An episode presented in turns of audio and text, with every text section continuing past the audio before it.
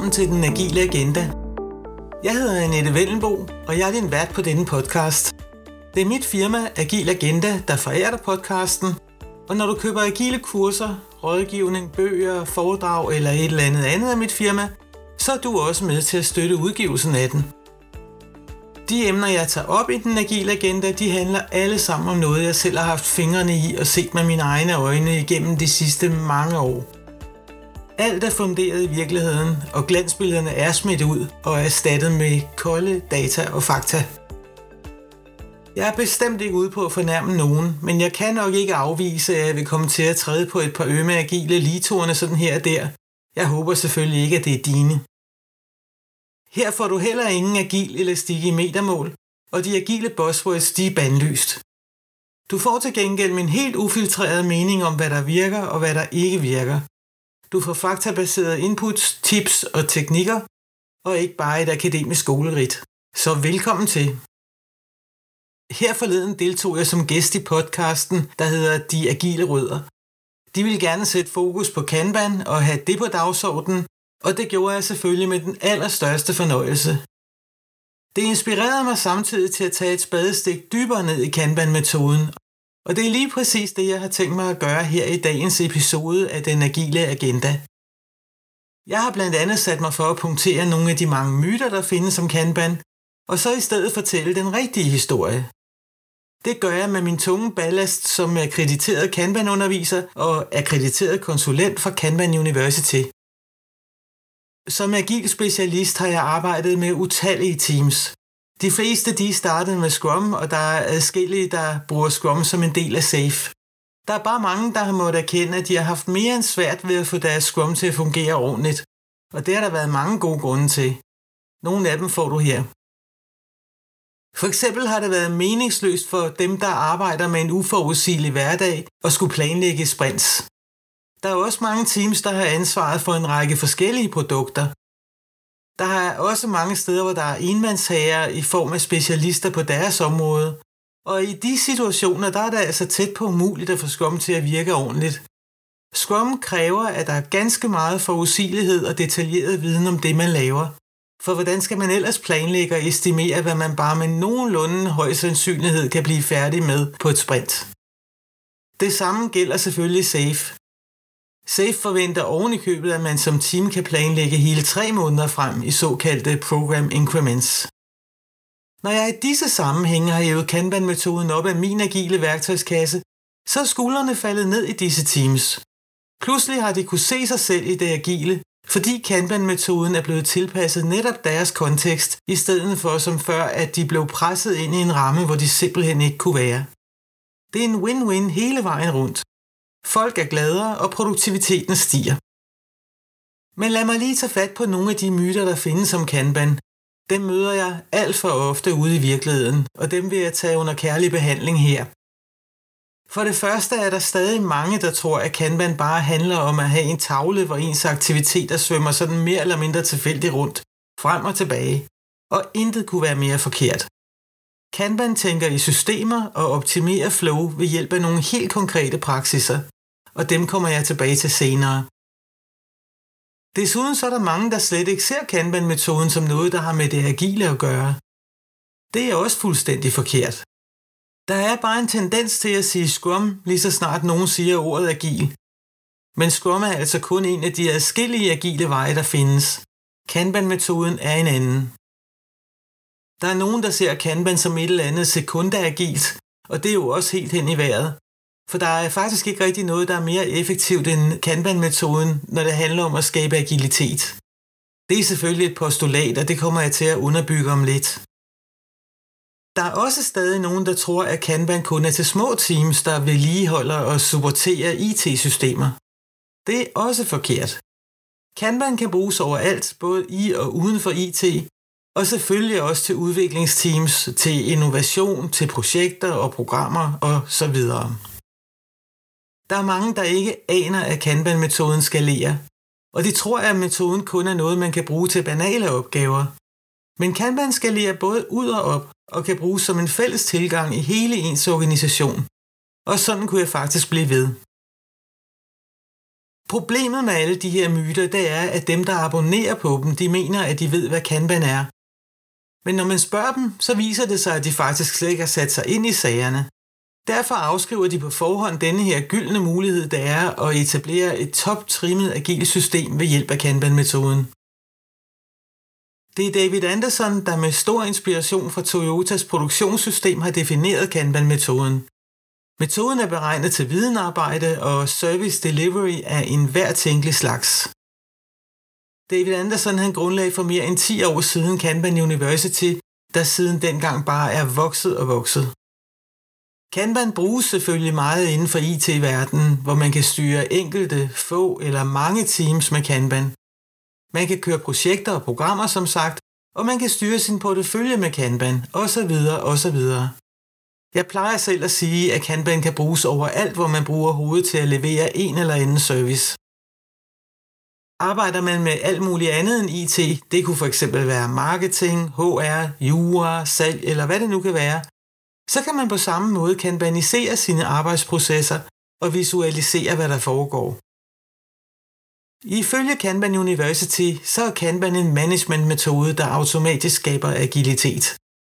Og når man taler om at skabe agilitet, så handler det jo om, sådan hvis man skal skære helt ind til benet, og få mere gennem sin pølsemaskine, end man plejede at få.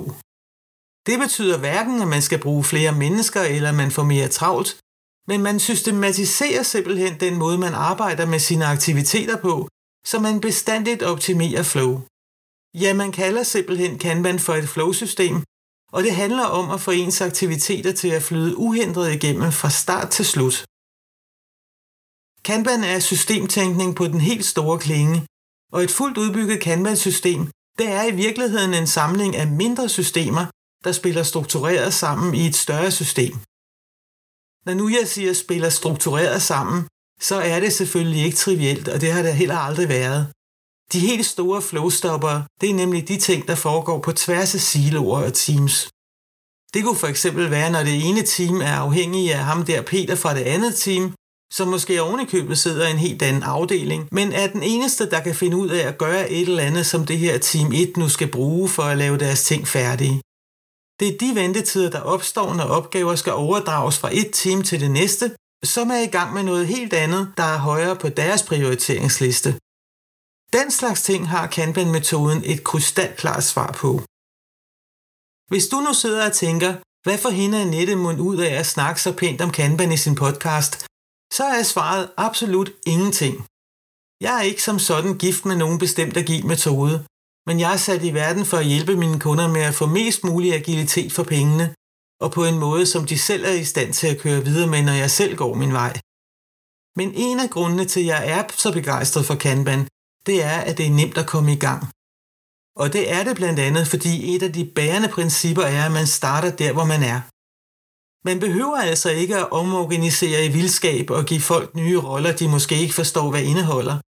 Der er i det hele taget ikke ret mange diktater i Kanban, men man tilpasser hvert Kanban-system til netop den organisation, det team eller den afdeling, som skal arbejde med Kanban.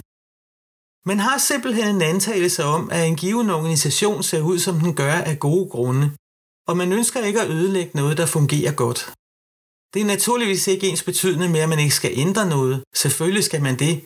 Men først skal man lige have et overblik over, hvad der egentlig foregår, sådan så man kan finde ud af, hvad der virker godt og hvad der virker knap så godt. Desuden snakker man i Kanban-metoden om evolutionær forandring, simpelthen fordi hvis man skaber disruption og forandrer en masse ting på en gang, så kan medarbejderne simpelthen ikke kapere det og følge med. Når der er en masse bolde, der er oppe i luften, så er sandsynligheden for, at man taber nogle af dem faktisk overhængende.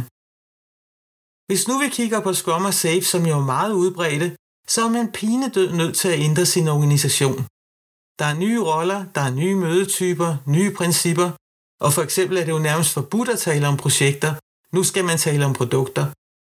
Man forandrer med andre ord så mange ting i forhold til det, man som regel har gjort i overvis, og det skaber både forvirring og frustration, og nogle gange endda vrede og angst, simpelthen fordi folk ikke kan gennemskue, hvad disse mange forandringer kommer til at betyde for deres personlige arbejdsliv. Det skaber utryghed, og utryghed er ikke specielt befordrende for effektiviteten. Her går Kanban noget mere lempeligt til værks. Det er klart, at hvis man vil have nye resultater, så er man selvfølgelig også nødt til at gøre noget nyt. Men man behøver altså ikke at skulle lave sig om til en ny person for at fungere i et Kanban-system. Kanban styrer aktiviteter, ikke mennesker. Når man skal arbejde med Kanban, så handler det om, at man introducerer Kanbans seks kernepraksiser, og de kommer lige her. Praksis nummer et, det er, at man visualiserer alt, hvad der sker. Man visualiserer, hvem der arbejder på hvad, man viser blokeringer og afhængigheder, og ikke mindst, hvorfor de opstår, hvor længe aktiviteterne har ligget stille, og hvad man har gjort for at afhjælpe situationen men viser også cost of delay, det vil sige, hvor dyrt bliver det, hvis nu vi bliver forsinket med en eller anden aktivitet. Det gør man i kraft af serviceklasser. Desuden kan man se, hvor længe de igangværende aktiviteter har ligget på tavlen, som hvis de har ligget i lang tid, vil resultere i lange gennemløbstider. Og det er bestemt ikke noget sundhedstegn. Men når nu man ved det, fordi man kan se det, så kan man jo også bare vælge at gøre noget ved det. Man gør desuden alt, hvad man kan for at undgå, at der kommer uplanlagte opgaver ind under radaren. Man insisterer på, at alle opgaver kommer op i lyset, så man kan planlægge og prioritere struktureret. Prøv bare lige at tænke på, hvor ofte du selv har oplevet, at nogen prikker dig på skulderen og siger, har du ikke lige 5 minutter? Og de 5 minutter bliver så til et par timer, der vokser til en halv dag eller mere. Det kunne også være opgaver, der kommer ind per mobil, per mail, per snak i kantinen eller ved kaffeautomaten. Og de opgaver, de æder alle sammen med din og alle mulige andres knappe kapacitet. Og det, der sker, hvis man ellers kigger lidt nærmere efter, det er, at uplanlagte opgaver på den måde bliver lagt i overhalingsbanen. Det bliver simpelthen til last in, first out, og de uplanlagte opgaver, de overhaler dem, man møjsommeligt har prioriteret og planlagt. Alt det her, det sker, tror jeg i hvert fald, i den bedste mening, men det forhindrer bare den forudsigelighed, som de fleste, i hvert fald ledere, de tørster efter at få. Den slags kan du ikke lige opgaver. Dem skal vi have op i lyset, og de skal planlægges ind imellem de aktiviteter, man i øvrigt har på programmet i sin backlog. Og så kan man så løse dem, hvis de overhovedet skal løses, og gøre det på det bedst mulige tidspunkt. Praksis nummer to er nok den vigtigste praksis, hvis man gerne vil have mest muligt igennem den berømte pølsemaskine. Praksisen den hedder begræns i gangværende arbejde. Formålet er at optimere sit flow ved at forhindre folk i at multitaske. Jeg har mødt mange, der synes, at det er verdens værste idé at begrænse mængden af aktiviteter, de kan have i gang. Og ja, det forhindrer selvfølgelig folk i at møde ind på arbejde og spørge sig selv, Nå, hvad har jeg så lyst til at arbejde med her i dag? Det kan de ikke simpelthen, fordi de kun har ganske få ting i gang. Den optimale situation det ville være, hvis hver enkelt medarbejder kun havde én enkelt ting i gang af gangen. Den fik man så gjort helt færdig, før man så starter på en ny. Her kan jeg fortælle, at Kanbans mantra, det er stop starting, start finishing, og det mantra, det er jeg selv en kæmpe fan af. Som gavet IT-projektleder, der har jeg mange gange været dødsens træt af opgaver, der blev meldt 75% færdige, så 82%, så 89%, så 93%. Jeg har tit tænkt, jamen hvorfor lige 82%? Hvorfor ikke 78% eller 85%? Den her slags falsk præcision, det er jo i sagens natur noget vrøvl. Kanban handler i bund og grund om at skabe et system, hvor man ikke kan være assorteret i gang. Det vil sige, hver mand kan have 10-20 ting på deres to-do-liste, som de er i gang med, samtidig med at det er helt umuligt at se, om de lige er startet eller er tæt på at være færdige. Det er den adfærd, man forsøger at regulere ved at sætte begrænsninger for, hvor meget der kan være i gang i en Kanban-leverancetavle. Det kalder man også downstream-tavlen. Ja, der er faktisk to tavler i Kanban, men det kommer der mere om lige om lidt. Det er klart, at hvis man arbejder i en organisation med masser af grus i maskineriet, fordi der er myriader af afhængigheder på kryds og tværs, hvor prioriteter ikke er tydelige, eller hvor man prioriterer forskelligt på tværs af siloer, så vil der opstå mange blokeringer i form af ventetider. Derfor kan man ikke nøjes med at have en enkelt ting i gang af gangen, for hvis, eller måske skal jeg hellere sige, når man bliver blokeret, så skal man jo kunne hoppe til en anden aktivitet og arbejde på den. Men har man mange af den her slags interne blokeringer, så er det et klart symptom på, at der er ting i ens arbejdssystem, som man bør kigge nærmere på. Disse blokeringer og afhængigheder, de er altså ikke en naturlov. Det er noget, man kan fikse, hvis man ellers vil. Men uanset hvad, så er det en god tommelfingerregel, at jo færre ting man har i gang, des hurtigere bliver de alle sammen færdige.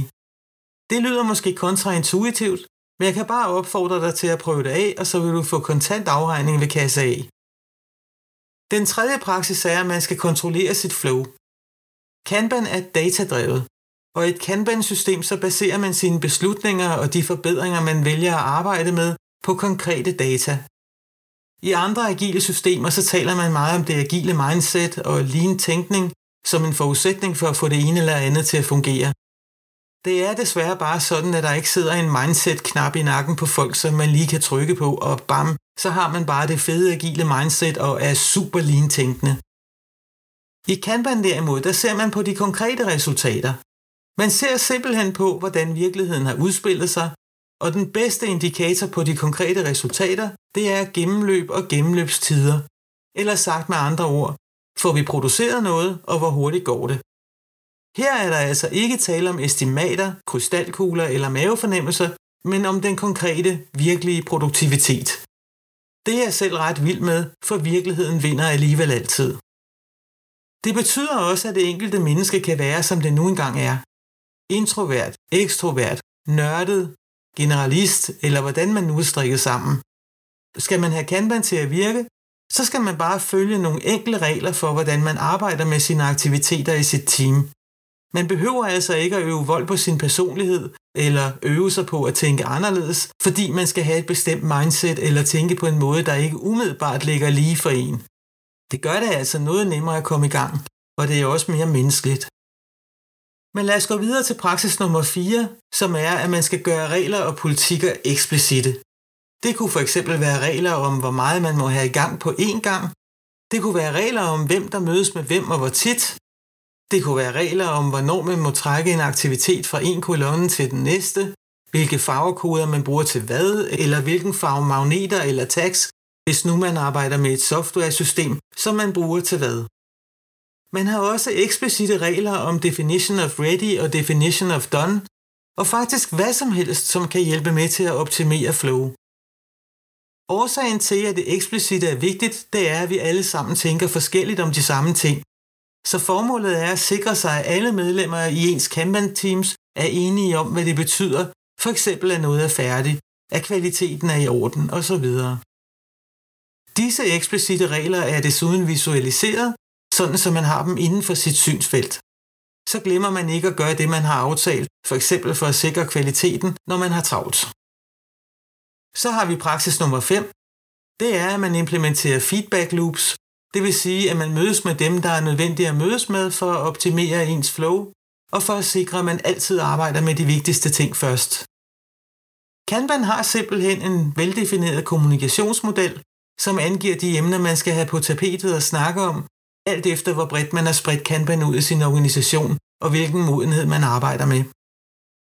Der findes også en Kanban modenhedsmodel i syv trin, som jeg kort vil komme ind på lige om lidt. Igen tager man hensyn til præcis, hvor organisationen er, og man tager fat på de møder, der giver mening og som man kan rumme, hvis nu modenheden ikke er den største, eller hvis man kun arbejder med Kanban i få teams.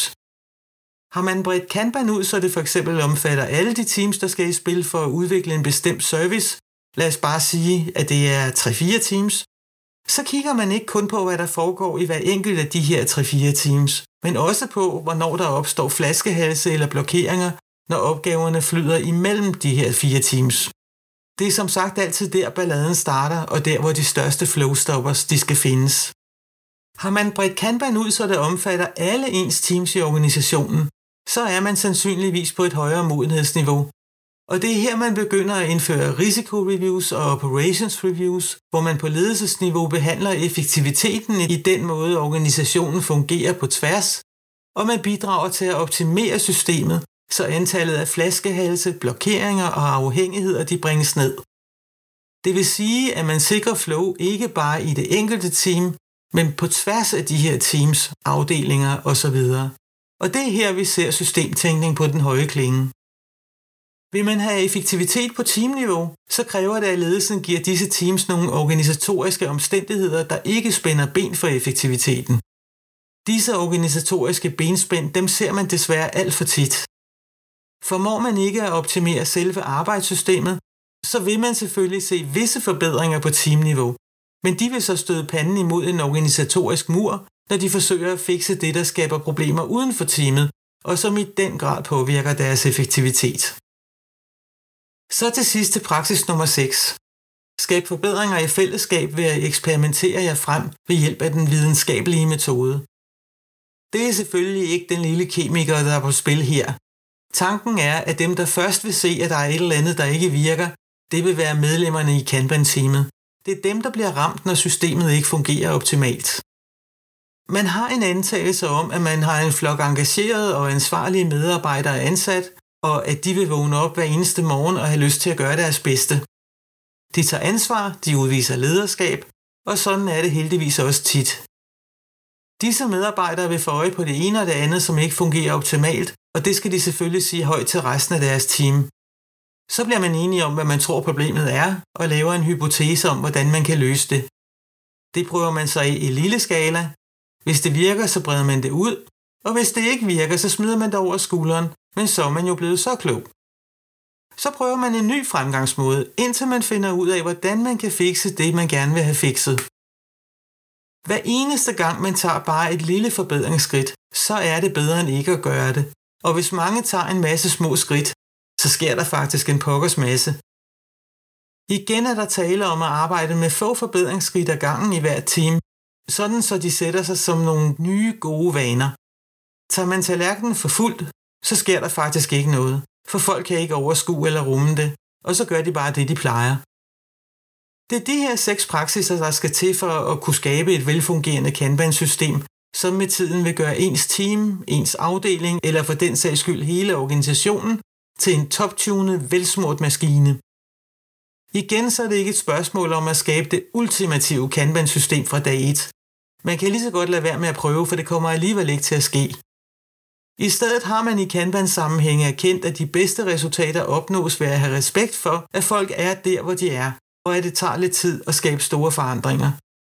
Det langtidsholdbare det nås ved at se realistisk på, hvad folk kan rumme, frem for at tro på, at man kan transformere en flok udisciplinerede cowboys til nogle top-tunede systematiske specialister på 5 minutter.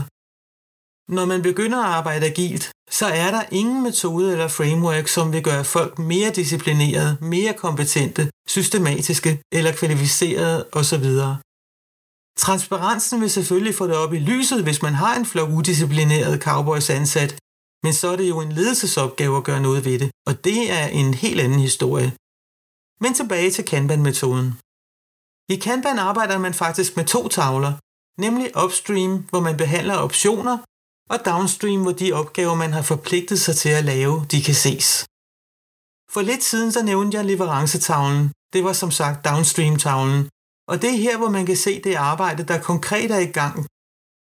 Har man et team på for eksempel 5 teammedlemmer, så vil der måske være sådan en 15-20 aktiviteter på tavlen.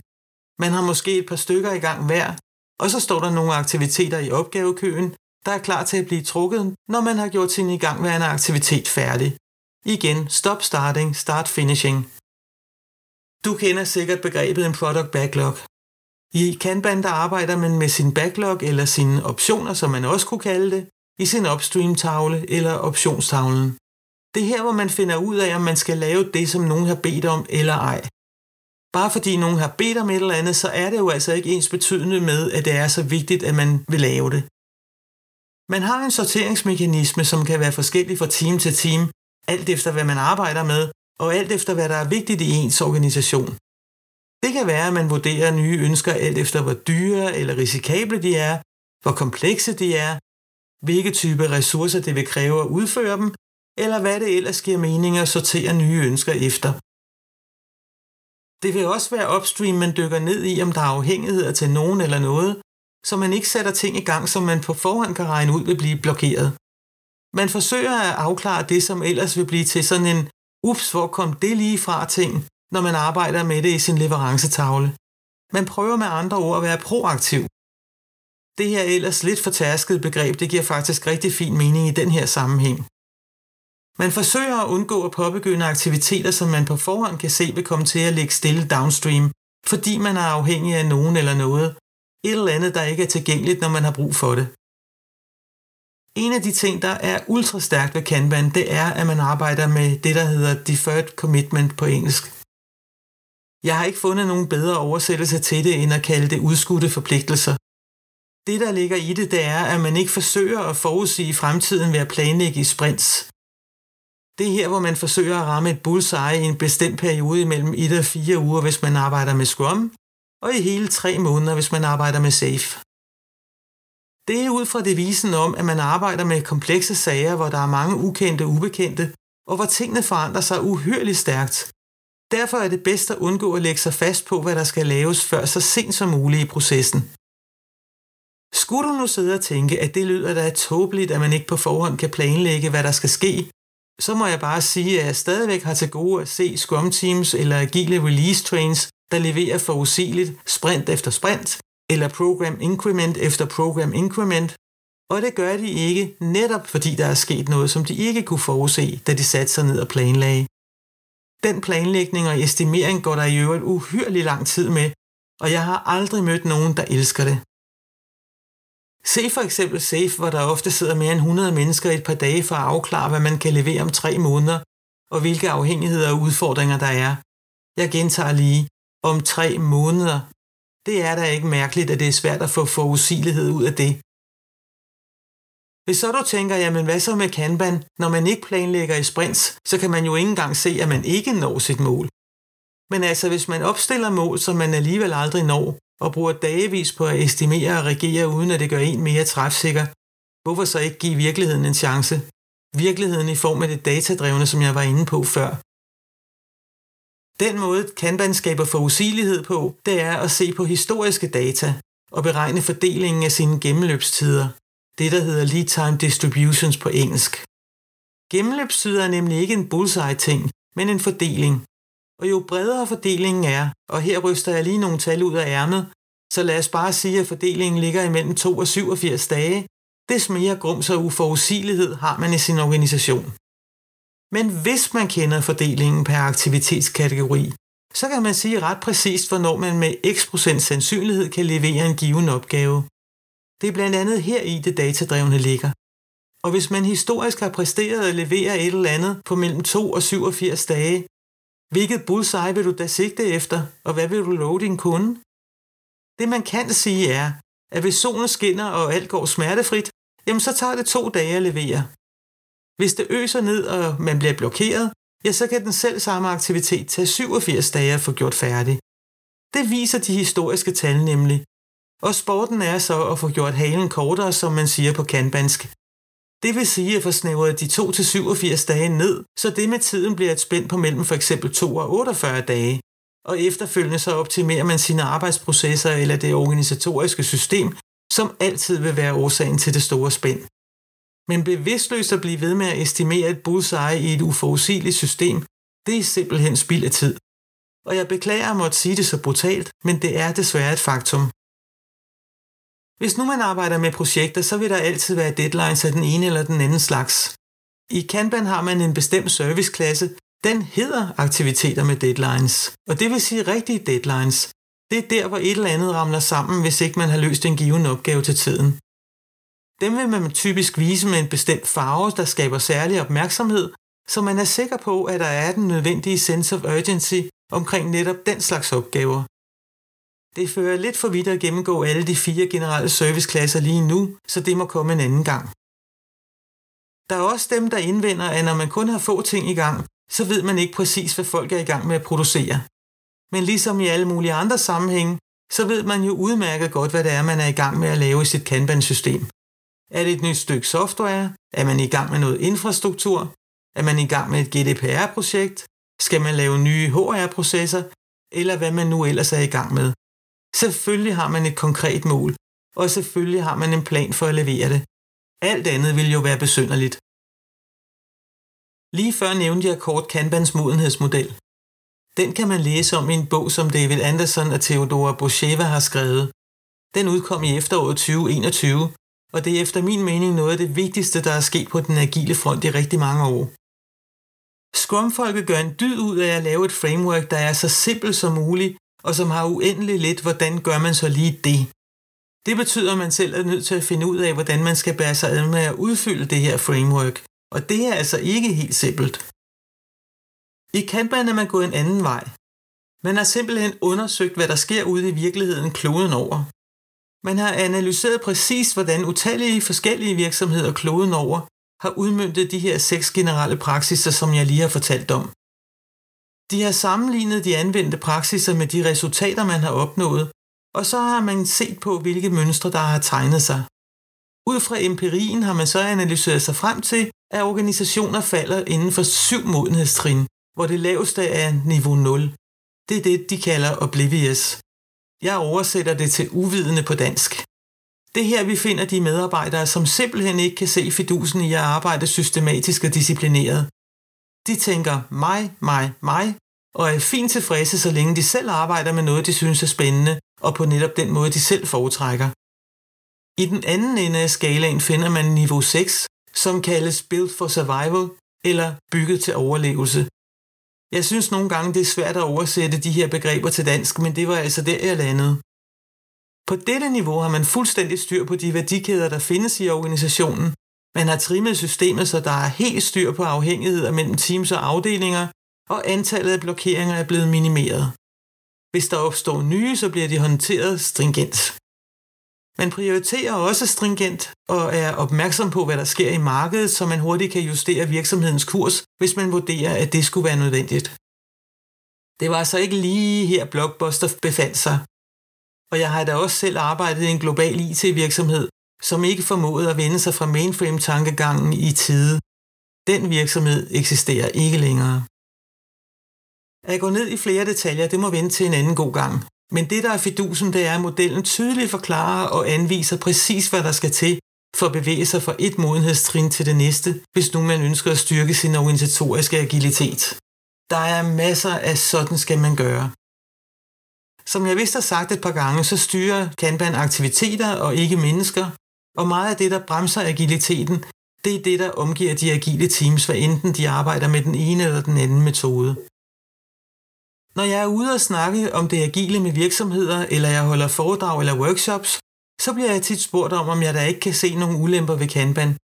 Jeg har virkelig tænkt meget over det, men jeg kan bare ikke rigtig se, hvad det lige skulle være. Det er som sagt en managementmetode, som man kan bruge overalt, hvor man arbejder med viden. Det er nemt og billigt at komme i gang, og man skal heller ikke bruge en bus fuld af agile coaches for at holde dampen oppe under Kanban-kedlerne. Jeg arbejder jævnligt som agil coach i organisationer, hvor de har besluttet sig for at indføre Kanban i nogle teams og Scrum i nogle andre teams, og det er da bestemt mere fornuftigt end at smøre Scrum ud over det hele, når nu man ved, at der er nogle ret klare forudsætninger for at få det til at virke. Det er da klart smartere at droppe tanken om en one size fits all, som alligevel ikke findes. Det, der er det pudsige, det er, at de Kanban-teams, som jeg sætter i gang, de meget hurtigt bliver selvkørende, Hvorimod de Scrum Teams, jeg sætter i gang, kræver løbende coaching for at kunne finde ud af, hvordan de skal få scrum til at rulle. Det minder mig om noget, som David Anderson engang sagde på en Kanban Masterclass, som jeg deltog i. Han sagde sådan her. Hvis man vælger en metode, der kræver, at man vedvarende skal bruge en flok agile coaches, så har man skabt sig et system, der er alt for komplekst og dyrt. Han har selvfølgelig også regnet på, hvor meget overhead man kan spare ved at køre Kanban i forhold til Scrum og Safe. Man er vel ingeniør, og det er ikke ubetydelige summer. Dette overhead det ligger i de uproduktive roller og de mange møder, der skal afholdes, hvor flere end nødvendigt er involveret. Det vil man kunne bytte til mere værdiskabelse. Skulle jeg alligevel nævne en enkelt ting, som jeg synes er en slags ulempe ved Kanban, så må jeg vende tilbage til det med de mange myter, som ikke har hold i virkeligheden. Mange mener, at de er helt med på, hvad Kanban er. Det møder jeg blandt andet på mine kurser og foredrag. Og når så vi får gravet os lidt ned i materien, så er det tydeligt, at der er meget, de ikke ved om metoden. De kender ikke til upstream-downstream-principperne. De har aldrig hørt om serviceklasser eller aktivitetskategorier. De er heller ikke opmærksom på det datadrevne i Kanban. De begrænser ikke i gangværende arbejde, og sådan kunne jeg blive ved. Heldigvis bliver folk positivt overrasket, når så de får øjnene op for, hvad rigtig Kanban eller Kanban University kan bidrage med, når det kommer til agile optimeringer. Men selvom Kanban-snebolden for længst er begyndt at rulle, så er det tydeligt, at der stadig er mange beslutningstagere, som ikke ved, hvad rigtig Kanban går ud på. Derfor falder dem slet ikke ind at tage Kanban med i deres agile overvejelser. Det er en stor skam, når nu man kan opnå så meget med så relativt få kræfter, og til en brøkdel af, hvad det koster at implementere de store rammeværker. Men sådan er der jo så meget. Selv står jeg altså fuldstændig klart i starthullerne den dag, der er nogen, der ringer til mig og siger, du Annette, vi har valgt at gå all in på Kanban, kom og hjælp os med at implementere det hos os, så vi kan få fuldstændig styr på sagerne fra ende til anden. Når det så er sagt, så arbejder jeg selvfølgelig med stor fornøjelse med at optimere det, der kan optimeres i de Scrum og Safe sammenhænge, som jeg er involveret i. Og jeg har naturligvis fuld respekt for de valg, som mine kunder har truffet. Hvis jeg nu skal summe lidt op på det, jeg nu har fortalt om Kanban, og det, man kan få ud af at tænke agil ved hjælp af Kanban-metoden, så bliver det noget i den her retning. Kanban er pragmatisk, evidensbaseret, eksekverbar vejledning, og i det, der ligger der, at det er tydeligt, hvad man præcis skal gøre for at få sit Kanban-system til at fungere. Det pragmatiske er rigtig vigtigt, fordi man nu engang har de teams, man har, og man er den organisation, man er. Kanban tager udgangspunkt i netop de omstændigheder, og foregår eller ingen af metoden i sig selv vil kunne ændre på de her forhold. Kanban går efter evolutionær forandring frem for at ændre en masse ting på én gang, der kun vil tjene til at disrupte alt også det, der fungerer godt. Kanban er nemt og billigt at komme i gang med. I første omgang så er det ikke realistisk at forestille sig, at man får det mest top-tunede Kanban-system på ingen tid, men der er til gengæld en tydelig retning for, hvordan man kan stramme Kanban-skolen, efterhånden som ens teams og ens organisation i sin helhed bliver mere og mere agil modne. Man har simpelthen erkendt, at kæmpe forandringer ikke bare er dyre, men også nemt sander til, fordi folk ikke forstår, hvad der forventes af dem, de forstår heller ikke, hvordan de passer ind i det organisatoriske puslespil. Jeg har nogle gange spekuleret på, om man overhovedet får skabt en positiv return on investment, når man hælder mange millioner, og nogle gange rigtig mange millioner, ind i en energitransformation, der er så voldsom, at det tager år at komme på plads. Står den øgede effektivitet overhovedet mål med investeringen? Eller ved man overhovedet, hvad man har fået ud af sin agile transformation? Altså andet end en følelse af, at man er blevet mere agil, hvad det så end skal betyde. Det er her det evidensbaserede Kanban igen kommer ind i billedet. Man måler bestandigt på, om ens gennemløbstider reduceres, og man bliver bedre til at forhindre blokeringer og afhængigheder i at opstå, og også hvad det koster på effektiviteten, hvis de er der. Det vil altså sige, at krystalkugler og mavefornemmelser og forfængelighedsmålinger, de er erstattet med konkret viden om den faktiske effektivitet.